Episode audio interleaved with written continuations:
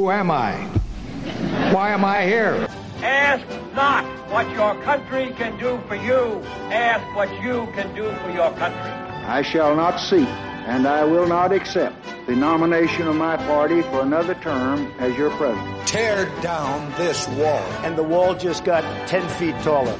We're going to California and Texas and New York. And we're going to South Dakota and Oregon and Washington and Michigan. And then we're going to Washington, D.C. to take back the White House. Ah! From the second floor of the AC building, for now, it's election shock therapy. We're Summer vacation is over. We're here. Everybody's here. My office is full of Too people. ma- I would argue too many people are here. too, uh, uh, too too many people. Yes. Uh, who's- We're- who's we'll on- rectify that. Who's Two on of my- us will be leaving. This is Scott Winter from the journalism department, English and journalism. Uh, Sam Mulberry and I have a meeting, so I'm going to be leaving shortly. Andy Bramson and I have a meeting, so I'll also be leaving shortly. Uh, Mitchell Crum, and I will not be leaving. I'll be here. Maddie DeBilzan. I'm a journalism student here at Bethel. And I'm Chris Moore, and thank you all for coming to my office.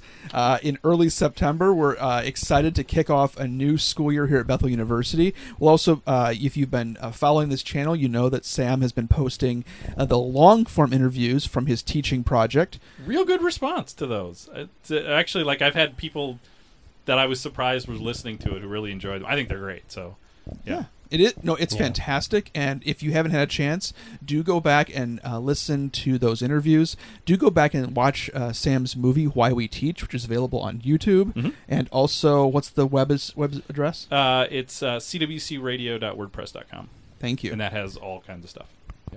Yeah, uh, give give that a listen, and we're going to be posting more of our uh, live content, or not live, but our up- updated regularly content in the form of election shock therapy leading up to the midterms this fall, as well as things like um, uh, roundtables. Uh, do we, do we have nothing rhymes with Garrett's coming up? Do we Uh, have yeah, anything? well, well, there'll be lots of stuff. I- I'm I want to I'm back from sabbatical, and all I want to do is podcast. So we're gonna be doing Oh, wow. we're gonna be doing a bunch of stuff. So everybody in this room is gonna get emails. all I want to do is podcast. It's it's sadly true. So, Um, sorry, CWC students. Right. uh, Chris, did anybody win any awards in the last month that we need to talk about? I heard that Dr. Crumb got destroyed in our summer movie competitions. Uh, I'm thinking of other awards, but Andy, did uh, anybody win any awards? I feel like I heard something about someone. so Chris Moore was awarded the Faculty Excellence in Teaching Award. So congratulations, Chris. Oh, thank you guys. Woo! I'm not sure if the mic will pick up that little smattering of applause. That's why I but- wooed. All right. Um, but we have th- serious stuff to talk Thank you. about, right? So we So should yes, probably we should probably get on to So that. Sam and I should so, probably get uh. Bramston and Mulberry, get out of here. We're going to Okay. talk about politics. We're the done media. being unserious. Here you go, Crumb. Bye, guys. All right, go save the planet. So to kick off our sev- our 2018-2019 school year, and we've always struggled to figure out: do we want to do some kind of summer in review kind of podcast and try and cover everything that's happened in the summer? And with the Trump administration and this Congress, we've decided that that is just physically impossible. Um, but we need to point out a couple things that are happening in the short term. One, uh, um, confirmation hearings t- started today for Supreme Court Justice Brett Kavanaugh and they appear like they're going to be spicy. Uh, but uh, Mitch, is there any possibility that Kavanaugh doesn't get confirmed? Oh, there's always a possibility, um, but uh, But he would have to like open fire on a Yes. senator, Yeah, right? it, it, it, it would take it would take some pretty serious uh, missteps on his part during the confirmation hearing for that not to happen. Yeah, the the Republicans control the Senate, um, and with the now that the filibuster has been eliminated for judicial nominees and for the Supreme Court, um, the Republicans have a clear path to to this nomination. There's absolutely no. Um, yeah, no, no procedural or any other ways that the Democrats can potentially prevent this. And since there's very little pettiness in Washington at this point, I don't see how that would happen either. no, it's it's, ver- it's it's it's a sea of bipartisanship and compromise. Um, also, uh, we should talk about. Uh, I have things we're not going to talk about, at least right not today. We're not going to talk about Nike's ad campaign, although that might be fascinating. Mm, Um, we're not going to talk about John McCain's funeral, although Mhm. that was um, in turns fascinating and inspiring. Mhm. And um, we have we're, we're not going to talk about the president's tweets towards Syria or Iran or North Korea, although those things uh, fill me with various kinds of dread. Uh, what we are here to talk about is um, the role of the media Yeah. and the role of the media in relation to an increasingly adversarial White House, and we're kind of uh, figure out if that's if that's normal, if that's a new normal, or if this is an aberration in some kind of way. So to help us as political scientists think through the role the media plays, um, we've asked uh, Scott Winter, a journalism professor, um, and uh, the editor and chief of the Clarion, our student newspaper, to talk with us about those uh, those issues. So, um, first of all, why don't I have you guys talk a little bit? Uh, um, Scott, would you like to talk first about some of the classes you teach, and then Maddie, do you want to talk a little bit about the format and nature of how the Clarion is currently configured? So, just give people a mm-hmm. little bit of background on both of those things. So the journalism department here is housed in the English department. So the journalism major is housed in the English department. And what we've been trying to do is make it more dynamic through through reporting courses that get students off campus and that's really paid off in in a number of ways with an editing class that that goes to the Rondo neighborhood and, and builds a newspaper with students there to uh, investigative courses or feature courses that go to, to North Minneapolis. But I think one of the biggest um, things that we've done is uh, really get students up on the news and really get students involved in internships that have them doing the daily grind of reporting and really understanding what it means to be part of the of the Fourth Estate. And Maddie's Mm. a perfect example of that. Maddie DeBilzan from White Bear Lake is going to is is the editor this year. She she started this summer, but she's had internships um, at Salon.com in New York where she she uh, went to school at the King's College for a semester and then came back and spent a summer covering mostly hard news at the Pioneer Press in St. Paul, Minnesota.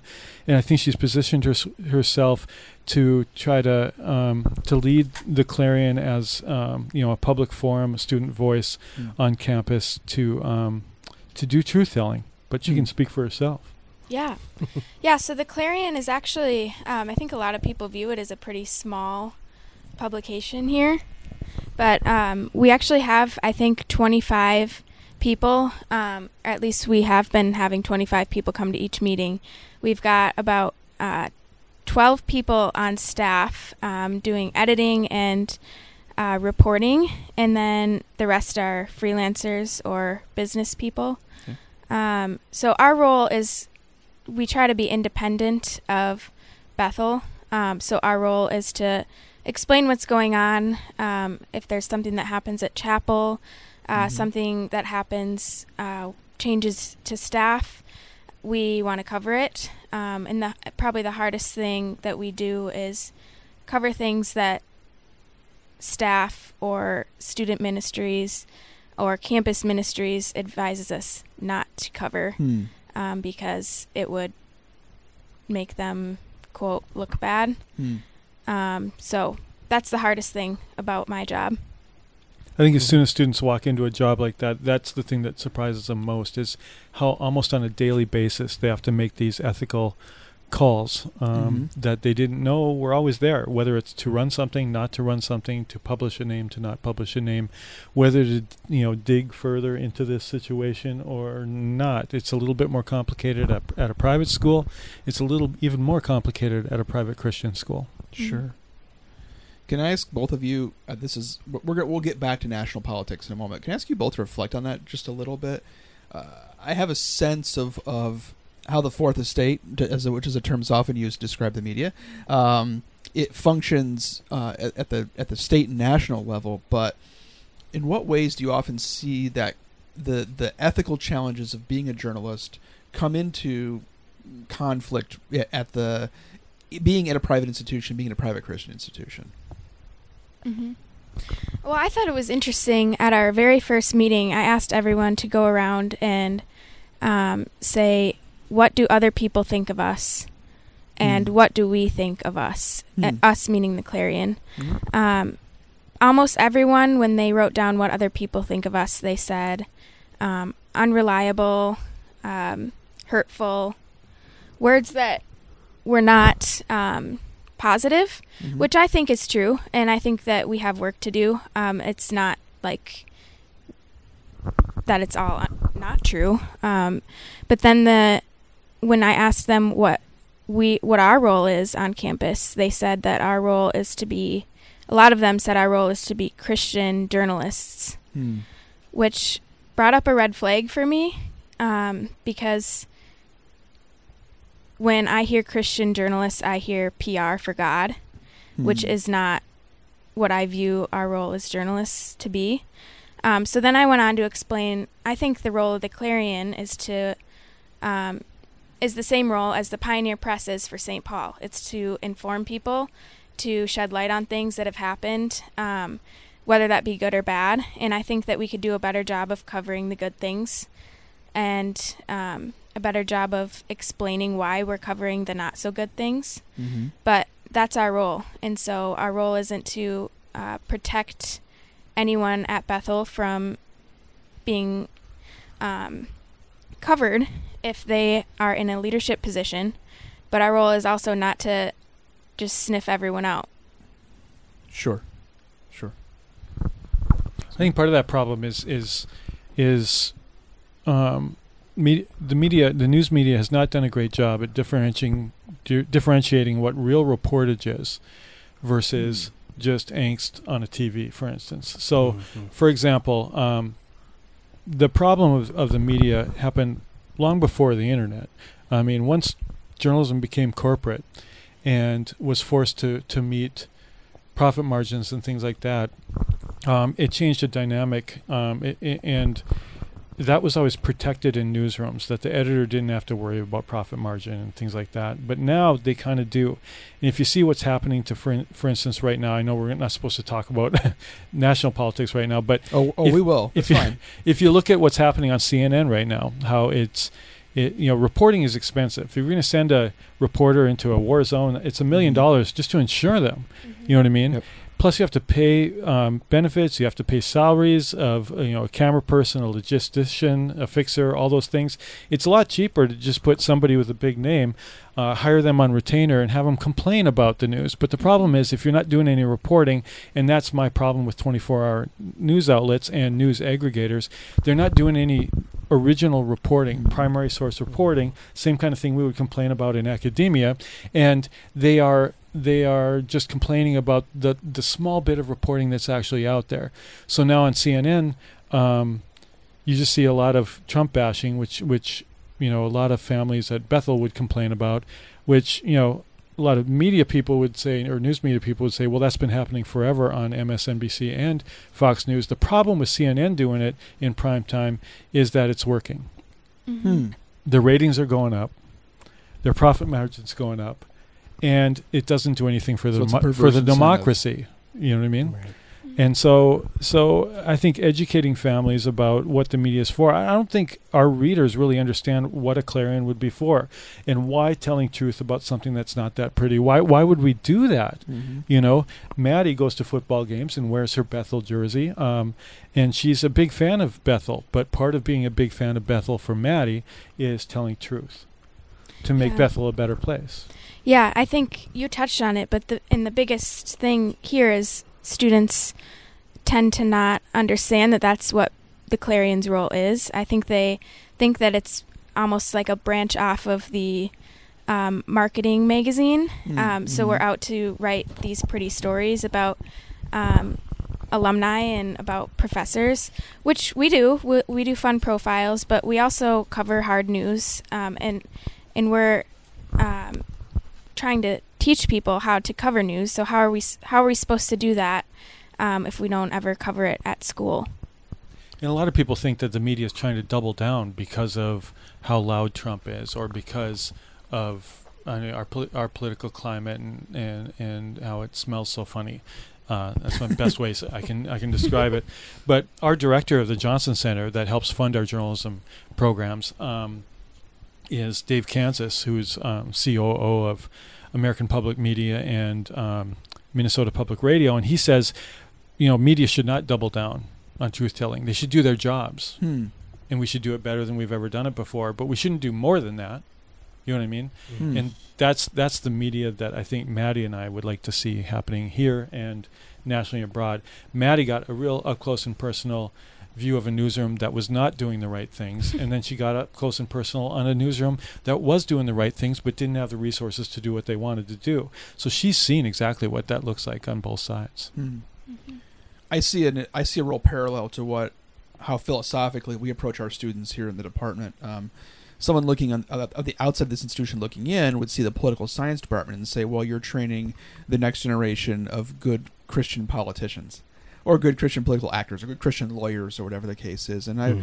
I think all of us would sort of push back on that and say, well, what we're doing is we're trying to teach people to understand political truth, uh, and political truth is part of the panoply of God's truth, and we're and and that's why we're doing what we're doing, and we hope that that uh, knowledgeable, well-educated, truth-seeking people end up doing God's work out in their in their careers, but we're not just a training ground for a certain. Um, a certain um, occupation or a certain um, and in the same way the clarion isn't designed to just train people to be christian journalists maddie to use your term but it's designed to do good truthful reporting about this institution here and then is it if it produces journalists in the byproduct of that then that's also a valuable thing that it does is that is that a fair characterization I would say so. Yeah. I mean, your job isn't to produce the next wave of p- Republican leadership. Your job is although to that might happen that might happen. There's nothing wrong with producing a great Republican leader. Your job is to produce great uh, thinkers, Right. right? And you know, p- great leaders, and and that's I think exactly what we're doing in journalism. The problem is. Uh, nobody can agree right now on on what truth is, what what non-bias reporting looks like. Um, you know, we always feel like in the classroom, w- our students are best off if they can. We always keep them guessing on where we stand on these issues Mhm. and where we stand Right. politically because we're we're we're taking the other side. We're challenging their presumptions and all those things. We're doing the same things in journalism. But I, I just look at it, and the best way for me to understand it to my students and my family and my neighborhood is to just look at it from a Vikings versus Packers standpoint, Wait, right? what? a Vikings versus Packers standpoint. If I'm if I don't care about football at all, I'm Yeah. probably going to have a pretty unbiased view of a really close call in a Vikings Packers game. But if Sure. I've got my purple on or if I have my green on, Mhm. I'm going to view that same set of facts, that same play, that same judgment call on the goal line very differently based Mhm. on based on the jerseys I wear. And obviously, we wear red jerseys and blue jerseys. We can wear all kinds of jerseys, um, um, ethnicity jerseys, cultural jerseys, all the time when it comes to political stuff. And we bring all that to the table when we look at a story on the front page of the Clarion, much less a story that we see on CNN sure and in the Washington Post. And I would argue, and I think I've talked to Maddie about this before, that right now the best journalism in the world is happening. I really believe that. And Okay. also the worst. The problem Mhm. is the worst, there's a lot more of the worst journalism out there too. And the worst journalism is free, so that's what people are mostly. and it's not journalism, at. it's masquerading as journalism because there's no Okay. reportage. All right, so talk about that a little bit. So um, this is your chance to, to throw stones or throw shade or, or whatever you will. But what's um, you, you said the worst journalism is free. I assume you're talking about sort of shifts in technology. Is that is that where you're headed with this? People uh, um, un- unsourced political vitriol showing up on the internet. Is that what we're talking about? hmm Yeah, I don't want to throw stones, but um, the internship I had in New York City was at Salon, Mhm. and I think I ma- I made three phone calls throughout my entire internship, and the rest was just aggregation, Hmm. pulling from other um, news outlets where people actually had to pay subscriptions. So, like Okay. pulling from ProPublica, the New York Times, and just stating what they've already said. And that's not, to me, that's not real journalism. Um, and nobody has to pay to read Salon, so they can just go online and look at what we've aggregated from sources that other people would need to pay for. And 20 years ago, we would have called that plagiarism. and 20 years ago, you would be in court for doing exactly what they were asking Maddie to do because it was cheaper to have her do that than to send out somebody to get an original story, which is what Maddie wanted to do. Does this? I, so maybe I'm I'm starting off this the year too dire here, but does does that suggest some kind of a event horizon for journalism? If if more and more sites rely on cheaper and cheaper news aggregation as opposed to real reporting, does that eventually drive actual reporting out of business, and all the aggregators are left to do is feed upon each other in some kind of neutron star? Um, yeah, that's the bleakest thing I've heard in about three or four years, and I I- think it's coming. Way to go! Uh, I guess I guess my issue with all that is there there has been some backlash, and there are reporters like Marshall Allen at ProPublica who are doing amazing things. But again, the reason he can do that at ProPublica is because they aren't under the corporate pressure, cor- ProPublica, Mm, to mhm. produce a profit margin that you know that that keeps the lights on. They have donors, and that causes different kinds of ethical dilemmas when you have donors paying for journalism. Right. But really, as long as like let's go back to 24-hour news cycles, nobody's paying for that. Okay, I mean you pay your Xfinity bill or your Comcast bill, but nobody's paying. That program is free because Mhm. advertisers are, are you know paying that. And but if advertisers are the only check you have on the ethics of your reportage, I mean that's not a healthy way to run your business, right? So stuff that gets online, stuff that gets said on TV, there's no filter on that. There used to be a journalism where you had five to ten sets of eyes that would Mhm. see a story before it saw the light of day to make sure it was legal, to make sure it was ethical, to make sure fact checked. yeah. The problem back then um, was that most of those people who were making those decisions were white males, affluent white males, Okay. right? So that was a problem then. But now there's almost no filter on it. So it's the same problem with the democratization of the internet, but also combine that with corporate journalism, and you're just not getting a free flow of ideas, but more importantly, an ethical flow of ideas, which is why we think um, having a journalist who's a Christian and thinks about you know the ethical ramifications of their reportage and and how to best spend their time on stories that matter as opposed to stories about a, a, a Cosby actor getting harassed because he works at Trader Joe's now. Um, you know, to me, are, are we focusing on, on, on the big stories that are that are keeping people up at night? You know what I mean? Mhm. And do we have the ethical foundation underpinnings, and that could be Christian underpinnings, to make those hard decisions, or are we just not making those decisions and, and going for a dollar? Well, I'd like to get to the Christian motivation, but I want to before we get to that, can I talk a little bit or ask you a little bit about? Um, and I'm going to look to Mitch here too on this issue. We've gone through eras in American history where um, journalism has has changed its attitudes in its in its philosophical approaches. I think it's fair to say, but also we've gone through eras in which uh, the media is more and less trusted. Uh, and I'm wondering is it seems to me as someone who do, who has not studied that history that the media seems particularly embattled right now. We have a president who is extremely skeptical of large swaths of mainstream media, and the fact that I'm even using the term mainstream media uh, suggests a certain kind of problem about how we're consuming news. Is this novel, or is it extreme, um, or are there precedents in American history for this? Uh, well, yeah, I mean, there's definitely precedents in American history. I mean, and, uh, if you look, you know, really uh, uh, until you get to, um, you know, the early um, 20th century at least, um, there really isn't anything that we would call necessarily like professional journalism in that sense. Um, for the most part, what you had What was Ben Franklin doing then? Well, that's true. I mean, so you have so you have people like Ben Franklin, um, but a lot of what Ben Franklin uh, and others are doing in their journalism um, is what's sometimes referred to as like yellow journalism, or it's Okay. basically people writing screeds against each other. I mean, one of the fun things.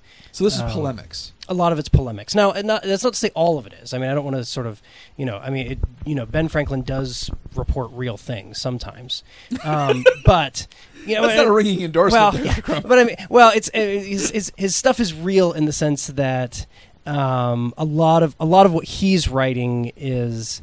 Um, you know, if you think if you think about if you think about like uh, you know s- s- some of what he's famous for actually is like you know sort of thinking about like his almanacs and things like Mhm, that, which sure. includes um, a lot of that stuff, kind of stuff in his news reporting. So it's things like um, you know parables almost in some ways, Okay. or things like that. Um, but but mixed into that, right, is what's actually going on. I mean, and so a lot of the ways that you would get um, information is essentially you would you know you'd have a newspaper and it would have stories but it would be stories told very much from the perspective of one side uh, you know basically a one-sided view of this. I mean it would it would essentially be you know this is um, you know, uh, you know, it's, if just to sort of make a very contemporary reference, if you think about the Hamilton musical, um, you know, this is a very historically accurate part. You know, Hamilton at one point to George Washington says, and I, I don't know if I get the, I I won't get the lines perfectly right, but he says, you know, basically, let me attack him in the press. You'll see what I can do to him. Hmm. And so essentially, the idea is that Hamilton is, who's a very good writer, will be somebody who'd be able to go out and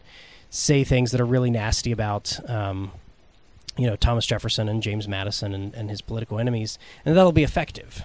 Um, and that's and that's what a lot of media is. That's what a lot of journalism. I guess I would hesitate to even call it journalism. That's what a lot of the press is. Um, Of that in- era. Of that era, right? Yeah. And that continues. Again, there are different strains and things, but that really continues until you get to about 1900. Um, that that's essentially what what people are are consuming, and you have very specifically partisan outlets of different sides, um, and that's essentially what we think of when we think of the press. Now, the idea behind that, and sorry, I mean the, the idea behind that is that this allows everyone to sort of have their say. I mean, this was the idea behind the you know the First Amendment and the freedom of the press. Everyone can sort of speak their mind. You know, you have everybody who can who can say what they want to say. But it what but there was no sort of pretense or ideal that this be focused on truth telling or that this be focused on some sort of objective facts. Um, those you know. Um, you know, one, one of the you know pe- people you know there were all sorts of wonderful accusations about you know that Adams is you know toothless and terrible and uh, you know has all these things which some of which is true. He, you know, he was toothless, but you know, or you know, think, you know, things like that. But you know, but he's not, or, or not tooth. You know, anyway. But all these things, you know, some of it's true, but a lot of it is just sort of you know vitriol and not not necessarily. So the, so the shift occurs the turn of the last century. Well, I'd say, yeah, mid or early 20th century, you have the canons of journalism come in, and that's where the idea of objective journalism. Where does that come from? Came well. It came well. You think about the partisan press. The one thing that was really honest about it was they were honest about who they were, Okay. right, and Yeah. and what their motives were. So, they, right. so, so they wore their they wore their jerseys. Exactly. We're, we're in these jerseys, and and then you have yellow journalism, which is another way of saying investigative journalism, but with a connotation that it's a bad thing. Mhm. And and you know, there's a difference between unethical journalism and investigative journalism, Mhm. obviously. But when you have journalists who are in charge of protecting the little guy, or lawyers who are in charge of protecting the little guy, what you're often doing is you're taking on power. Well, power is able to paint media, you know, in, in a negative light. That's Mhm. where you get a term like yellow journalism. Now, I don't think anybody in journalism pretends that you can be completely objective. Uh, Maddie chooses who she's going to talk to for a story. She Sure. chooses what which facts to put in, and those are subjective acts, obviously. Mhm. But in in the end, when you're taking on power, and power has a megaphone, which in this case can be as simple or or as big as the NFL having its own website that's better than and has more resources than any other like sports media site, Yeah. or as simple as a president who has millions of followers and can say anything he wants about the media. You know, I mean that that's when it's when it's problematic and it's hard to tell what truth is. And so I my advice to Maddie and to any journalist is what Dave Kansas says, which is don't double down on being mean or over the top like you like power is who's trying to paint you in a negative light. Instead just make sure you do your jobs and you do your jobs well. Hmm. I mean those investigative stories better be tight. They better Mhm. not have mistakes. They better be accurate. And we better be asking the right questions, don't you think, Maddie? Yeah, I agree.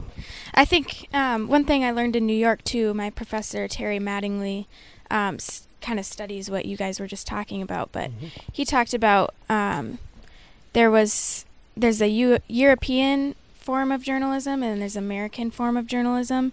The American um, model was used to be um, considered unbiased. So, like Scott said, you don't wear your jerseys. Um, obviously, there are biases that come naturally, but Mhm. there are political. There are no like political um, tilts in media outlets. Where now, where European, the European model would be like um, political figures would own a newspaper, a news outlet, Right.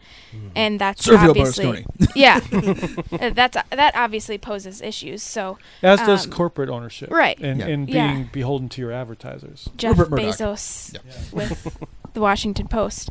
So so now um, he, we're kind of starting to move towards, or what what my professor fears, we're moving back towards the European model. Mhm. Um, and so, yeah, I don't, I'm not sure if there's a way to really solve that because news outlets need a way to make money, and so um, Jeff Bezos by buying uh, the Washington Post, he kind of saved the Washington Post, but at the same time, that poses an ethical dilemma. Um, having somebody like him with that much power own a news outlet. So Right.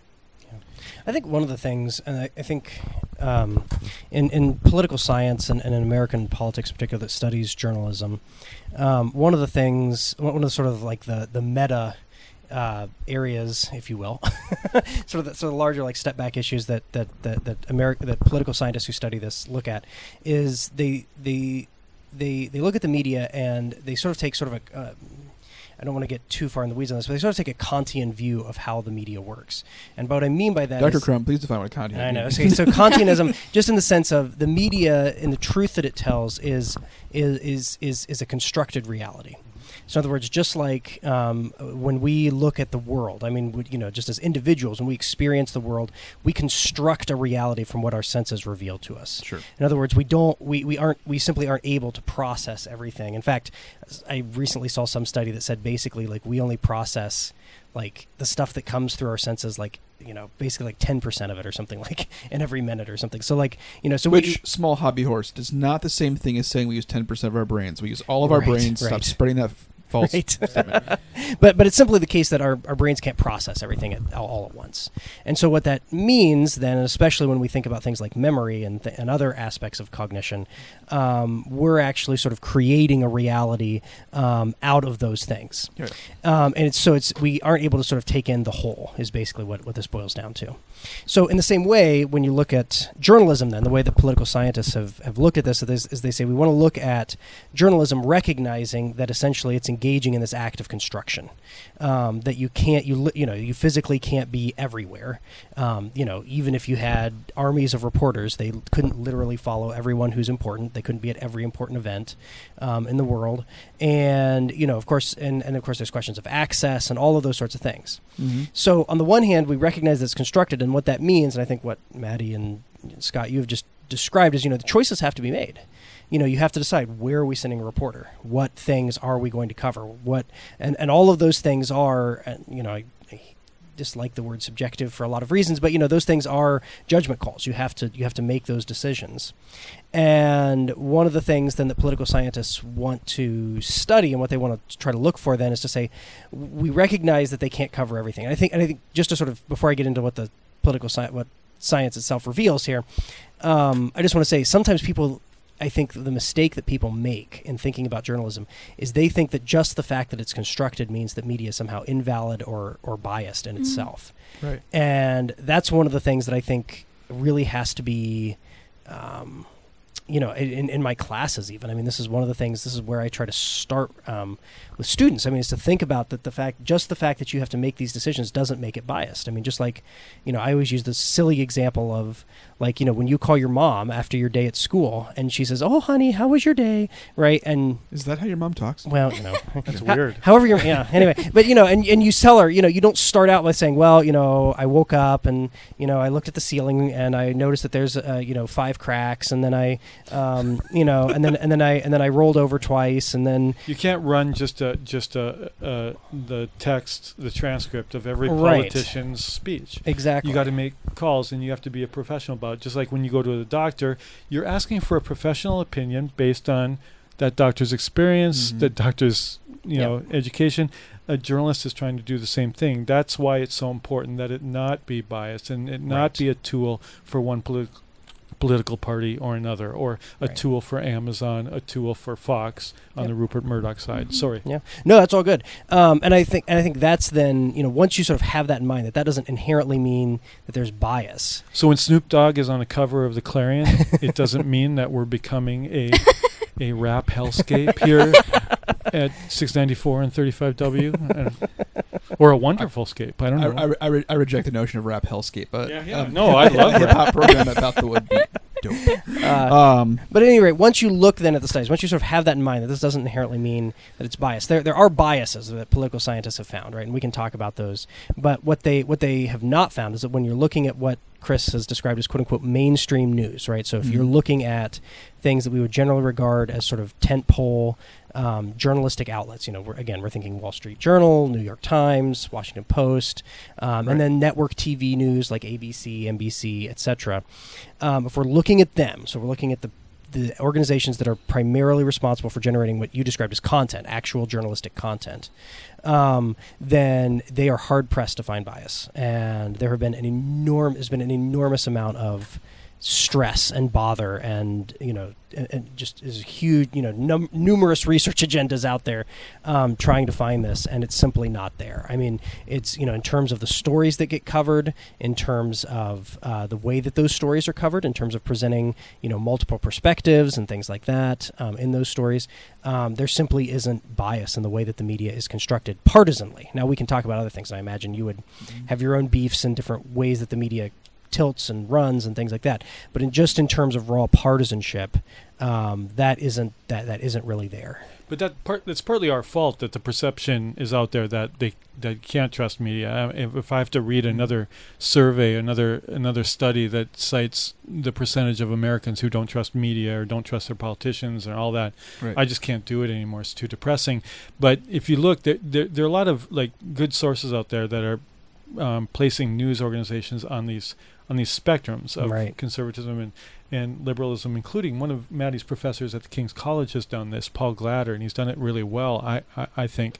But a former colleague of mine um, was one of the co-creators of PolitiFact.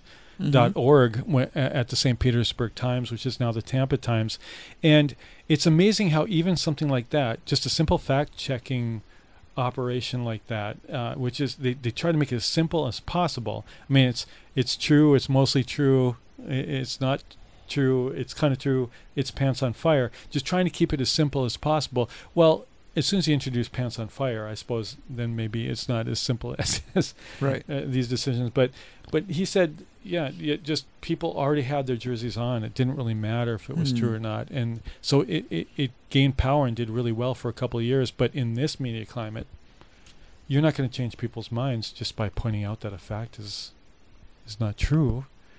Uh, it's people can choose not to accept that that Mhm. reality. Yeah. They have their own perceptions that they've constructed. Right, and, and I think that gets back to sort of the question of what we want from journalism. How do we? How, and I think this is where I think you're getting at sort of the problem that I perceive, at least most of all, is is the question that we and, and I think as Christians we have bring a particular emphasis to this, is to say what what do what do we want to construct our reality? What decisions are we making that are allowing? And this comes back to us as individuals to construct our reality. Uh, do we want that to be sort of preconceived? Ideas or conclusions about what we about what we wish reality was mm. or do we want that to be grounded in the truth right? I mean this is sort of the this is sort of the you know if you just to use to use a biblical idea right? You know you can sort of be you know th- just to think about like the prophetic era. I mean do you want to be israel that's sort of saying oh no i think we're fine everything's great or you know do we want to be open to the actual realities? And i think in that sense journalism almost plays a prophetic role where it says if you're genuinely doing good journalism you are essentially saying this is what how things actually are um, and if you're somebody who's willing to actually look at and take seriously, you know, genuine journalism that's out there on the ground, pounding the pavement for the facts, um, then you're somebody who's genuinely wants to know the truth. Just like, um, you know, the handful remnant in Israel that are interested in knowing the truth, um, versus the people who just want to hear the next easy thing. Is that attention in your job? Is that what in my job? Attention in your job? I mean, you making Mhm.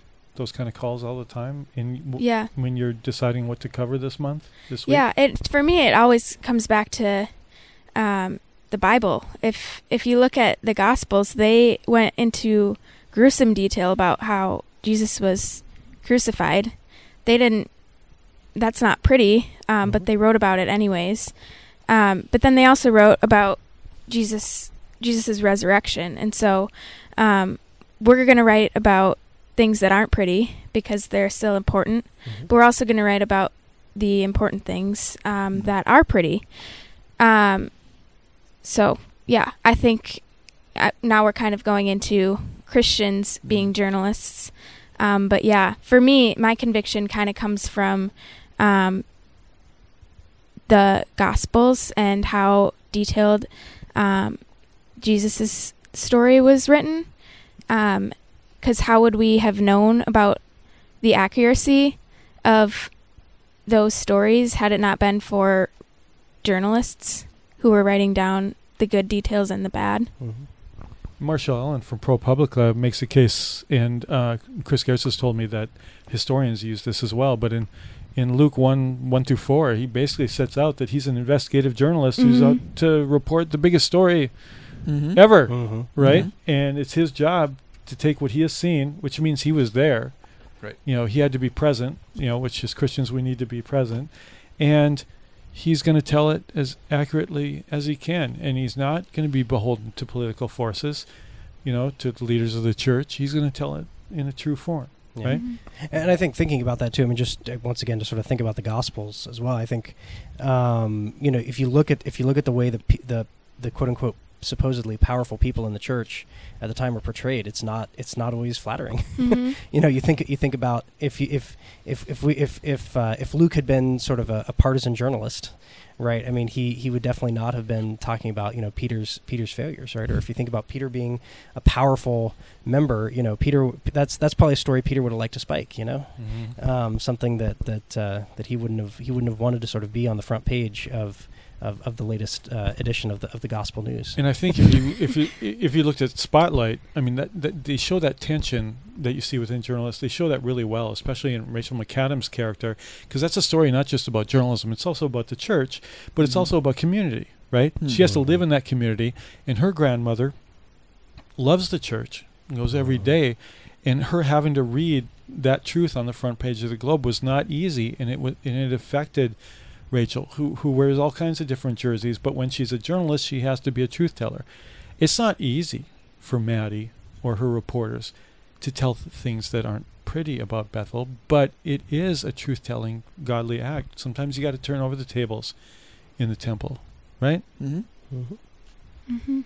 So to sum up here, if I've, if I've captured this well, uh, there's sort of a, a relativism two step that's that's occurred that is occurring in in in uh, the United States, and so we were set up for this by the ultimately I think positive thing of trying to have um, an objectivist orientation towards journalism, which persisted for decades.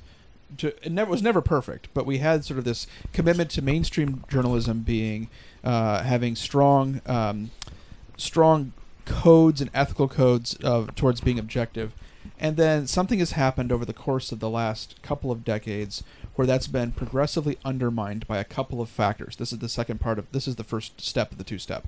Um, one is the increased amount of polarization in society, and this is something that political scientists talk and write about. Is how polarization comes in waves, but we are the we are the crest of a wave of immense polarization in the United States.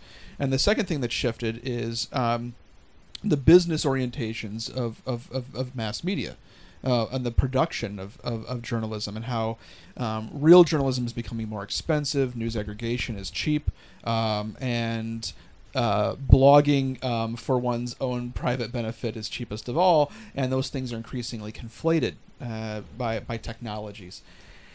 With those two things in mind, the result of the two step is someone like Rudy Giuliani, former mayor of New York, now uh, lawyer for the president, saying the truth isn't the truth. And that's a funny quote to trot out, but what he's essentially saying is you can't trust anything. Uh, it, and that closes the loop on the on the relativism two step. That uh, we there's there's no point in paying attention to anything because it's all just partisanship. It's all just jerseys, and what you guys are proposing is that to be a to, uh, and I'm coming coming coming back to the term that Maddie that you're sort of skeptical of, but to be a journalist informed by Christian ethics is to say I need to break that dance. I need to break that two step down in a way and say that that uh, real truth does matter, and real truth matters um, not just for. Um, uh, not just for Christian journal, not just for for journalism, but for my faith, and I sit at the intersection of both of those things. I'm informed by one to do the other, and um, that's really a very inspiring reason for why we do what we do here.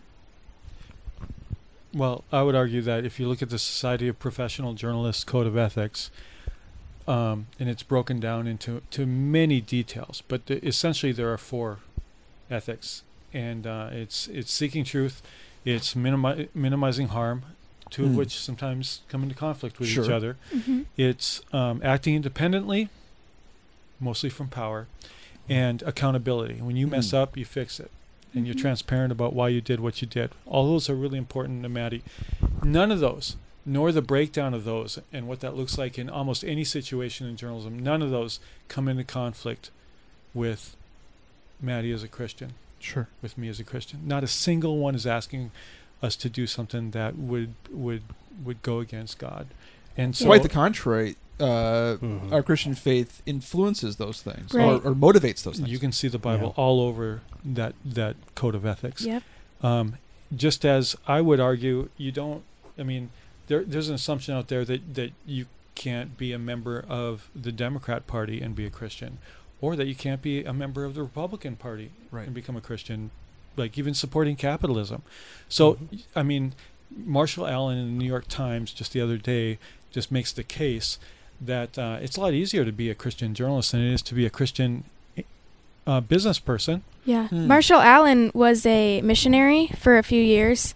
He never had a journalism degree. Big shot in Young Life too. Yep. Yeah, Young Life. Okay. Um, then he randomly got a job at ProPublica um, with the case that being a Christian actually helps him be an ethical journalist. Um, bef- but what what is interesting is before he was a journalist at ProPublica, I don't was he at Christianity Today? Uh, He he, w- he he did he had, he did not want to go into Christianity. He was at a newspaper in Vegas, and he thought he could do more good in in the regular media than he could just, you know. But he was at because I met him when I was in New York, Mhm. and he was at a Christian news outlet. I don't remember what it was, but for only for a short period of time because um, he realized that the ethics in actual Christian journalism were um, weaker than the ethics in. I hate using the term mainstream journalism, but in the SPJ. yeah, in the SPJ, because he felt like he was protecting the church and the the pastors, and he wasn't um, shedding light on what maybe light should have Mm. been shed on.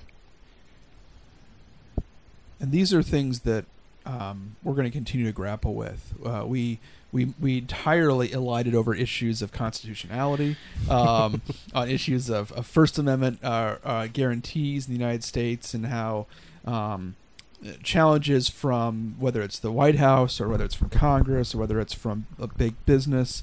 Uh, or whether it's just even from public perception of, of, of relative value of, of, of media, uh, might be challenging the media's right to um, uh, to report the news and to have um, and to have freedom of expression. Well, and, and the media is just one of many institutions that are under attack right now, right?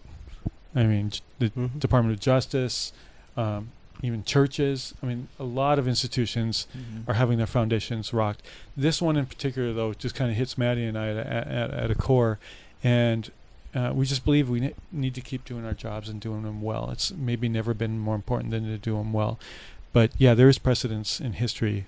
Uh, we've created wars through the media Mhm. in this country. Okay, we have to be careful, and now's a good time to be careful. And sorry to interrupt, but I I don't want it to seem like we're the victims either, because I think um, a big part of it is what journalists have created.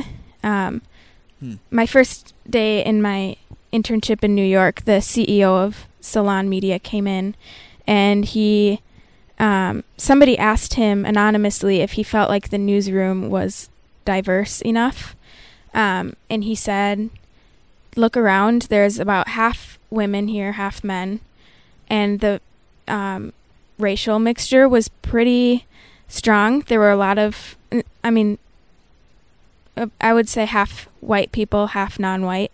Mhm. Um, but I was looking around and I was almost like, "Are you are you serious?" Because he then he asked, "Who's who is uh, Republican here?" And nobody raised their hands.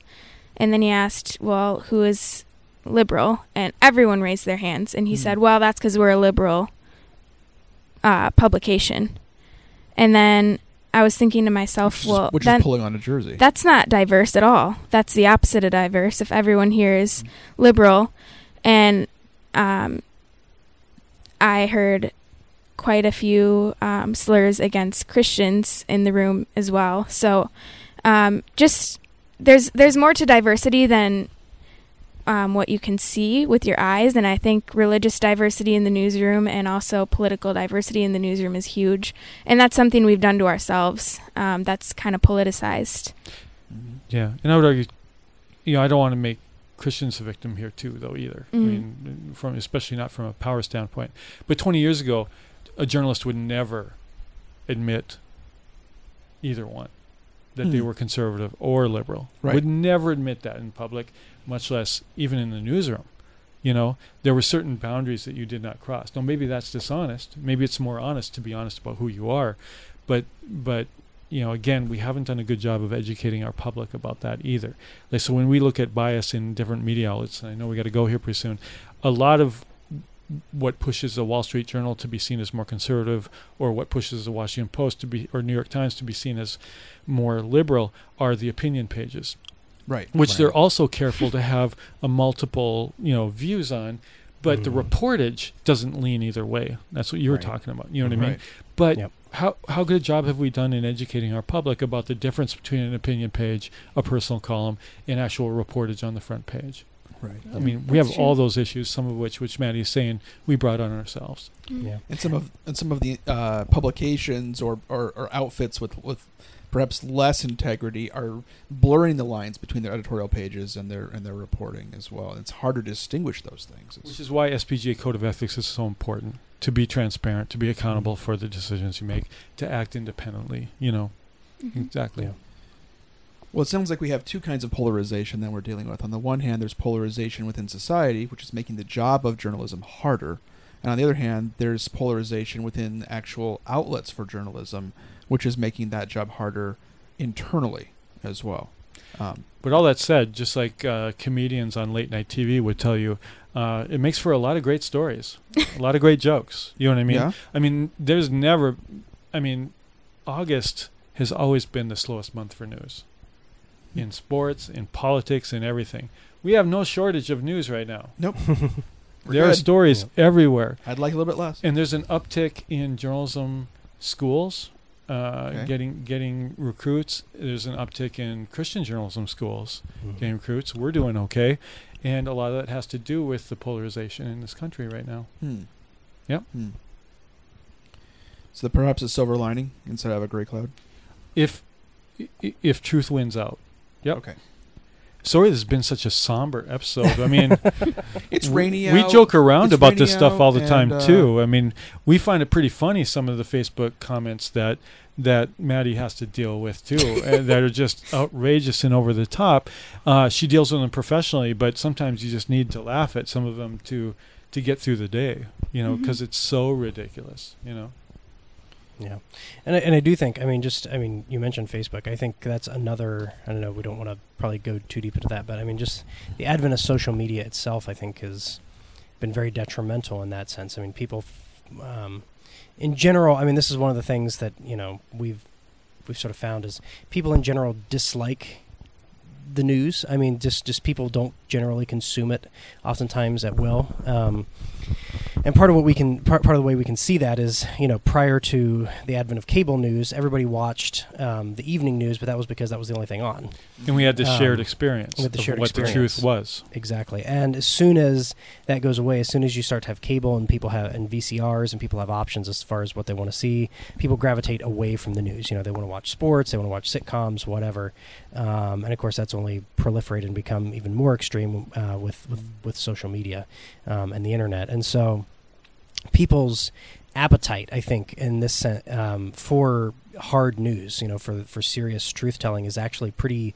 You know, I think this it's sort of an uphill battle because um, people's just general appetite for actual news and truth um, is pretty small. Um, Hmm. People generally don't want that. They um, uh, even even if they aren't necessarily like uh, you know if, even if we just sort of set aside sort of the partisan polarization bit itself um, you know just the technology itself is pushing against um, you know people's desires for truth. And and I think you know part of part of what we have to um, encourage or cultivate and I think this is um, a bigger danger that we just face in our in our culture in general. I mean we you know our culture in general sort of doesn't doesn't doesn't care for the truth. I mean, we've been very much Hmm. sort of geared towards what feels good right now, and you know, Mhm. there's sort of the, you know, there's sort of a, I guess a hedonism to that, but there's also, um, you know, our, our sort of uh, prioritization of choice. You know, our our ideals that I should be able to get whatever I want right in the second. Um, oftentimes, what people want isn't the truth. What people want is what's Right. going to make them feel good in the moment, and so that really. Um, changing people's appetites almost in some sense or giving people um, a desire to um, to know truth in itself is sort of a, a big challenge. And I'm not sure how we I'm not sure how I'm not uh, you know I think that's a structural problem in some ways because of technology. And I think it's a, a big hurdle in in, in itself Well, the fragmentation of the audience, that's true. But the, the answer to that used to be let's give people what they need in journalism by by by uh, packaging it as something that they want. But the problem is when Ohio State loses, or Ohio State has a has a, a big controversy with their coach. I have no idea what you're talking and about. And there's a huge, huge Ohio State fan here who loves truth and is smart and everything. You, if Ohio State loses on Saturday, are you picking up that Sunday paper to read all about it? Probably not. Probably not, right? And that's more- where we're at with politics and news as well. Even you know more, what I mean? Even more poignant example, and this this shames me to tell you this, but obviously I did my graduate work at Ohio, in Columbus. I went to Ohio State. How could Um, you? I know, I know. Um, it's my fault. It's too but, bad, Chris. Uh, I was part of a church there, and um, we knew because Ohio State wins football games quite a bit. Um, That's also to- too bad. Yeah, I know. Keep going. But um, on Sundays, after a Saturday where Ohio State lost, uh, giving at the church would drop by about thirty percent. Um, and that's just uh, that's that, that's terrible. In right? Nebraska, a story came out that that uh, domestic violence went up. Yeah. Um, when the Huskers weren't as good. I mean, that's scary. Yep. So, um, all that to say, I I, don't want to I don't, I don't want to cut this off, but we all do have places we need to run, and uh, I want to. I, I my my thought I keep coming back to is that um, in some ways, it, it, in in Mitch's notion of a of a society that runs away from truth, that looks for confirmation bias, that looks for things that satisfy what we already wanted to believe, and perhaps even propels us to pursue news information and reporting and journalism that already supports what we wanted to believe, and we select on that variable. That um, our faith, which causes us to, or ought to cause us to deal with uncomfortable truths, and to deal with uncomfortable truths, perhaps maybe makes, uh, uh, in an earnest way, ca- calls us to be more thoughtful about um, the the news and the truth that we consume too. Hmm. I know that's a little bit Pollyannish, but I'm known as the department optimist, so I'm going to leave it at well, that. and studies have shown, and it's been borne out from no matter what criteria you choose to study, that um, George W. Bush was the least transparent president ever.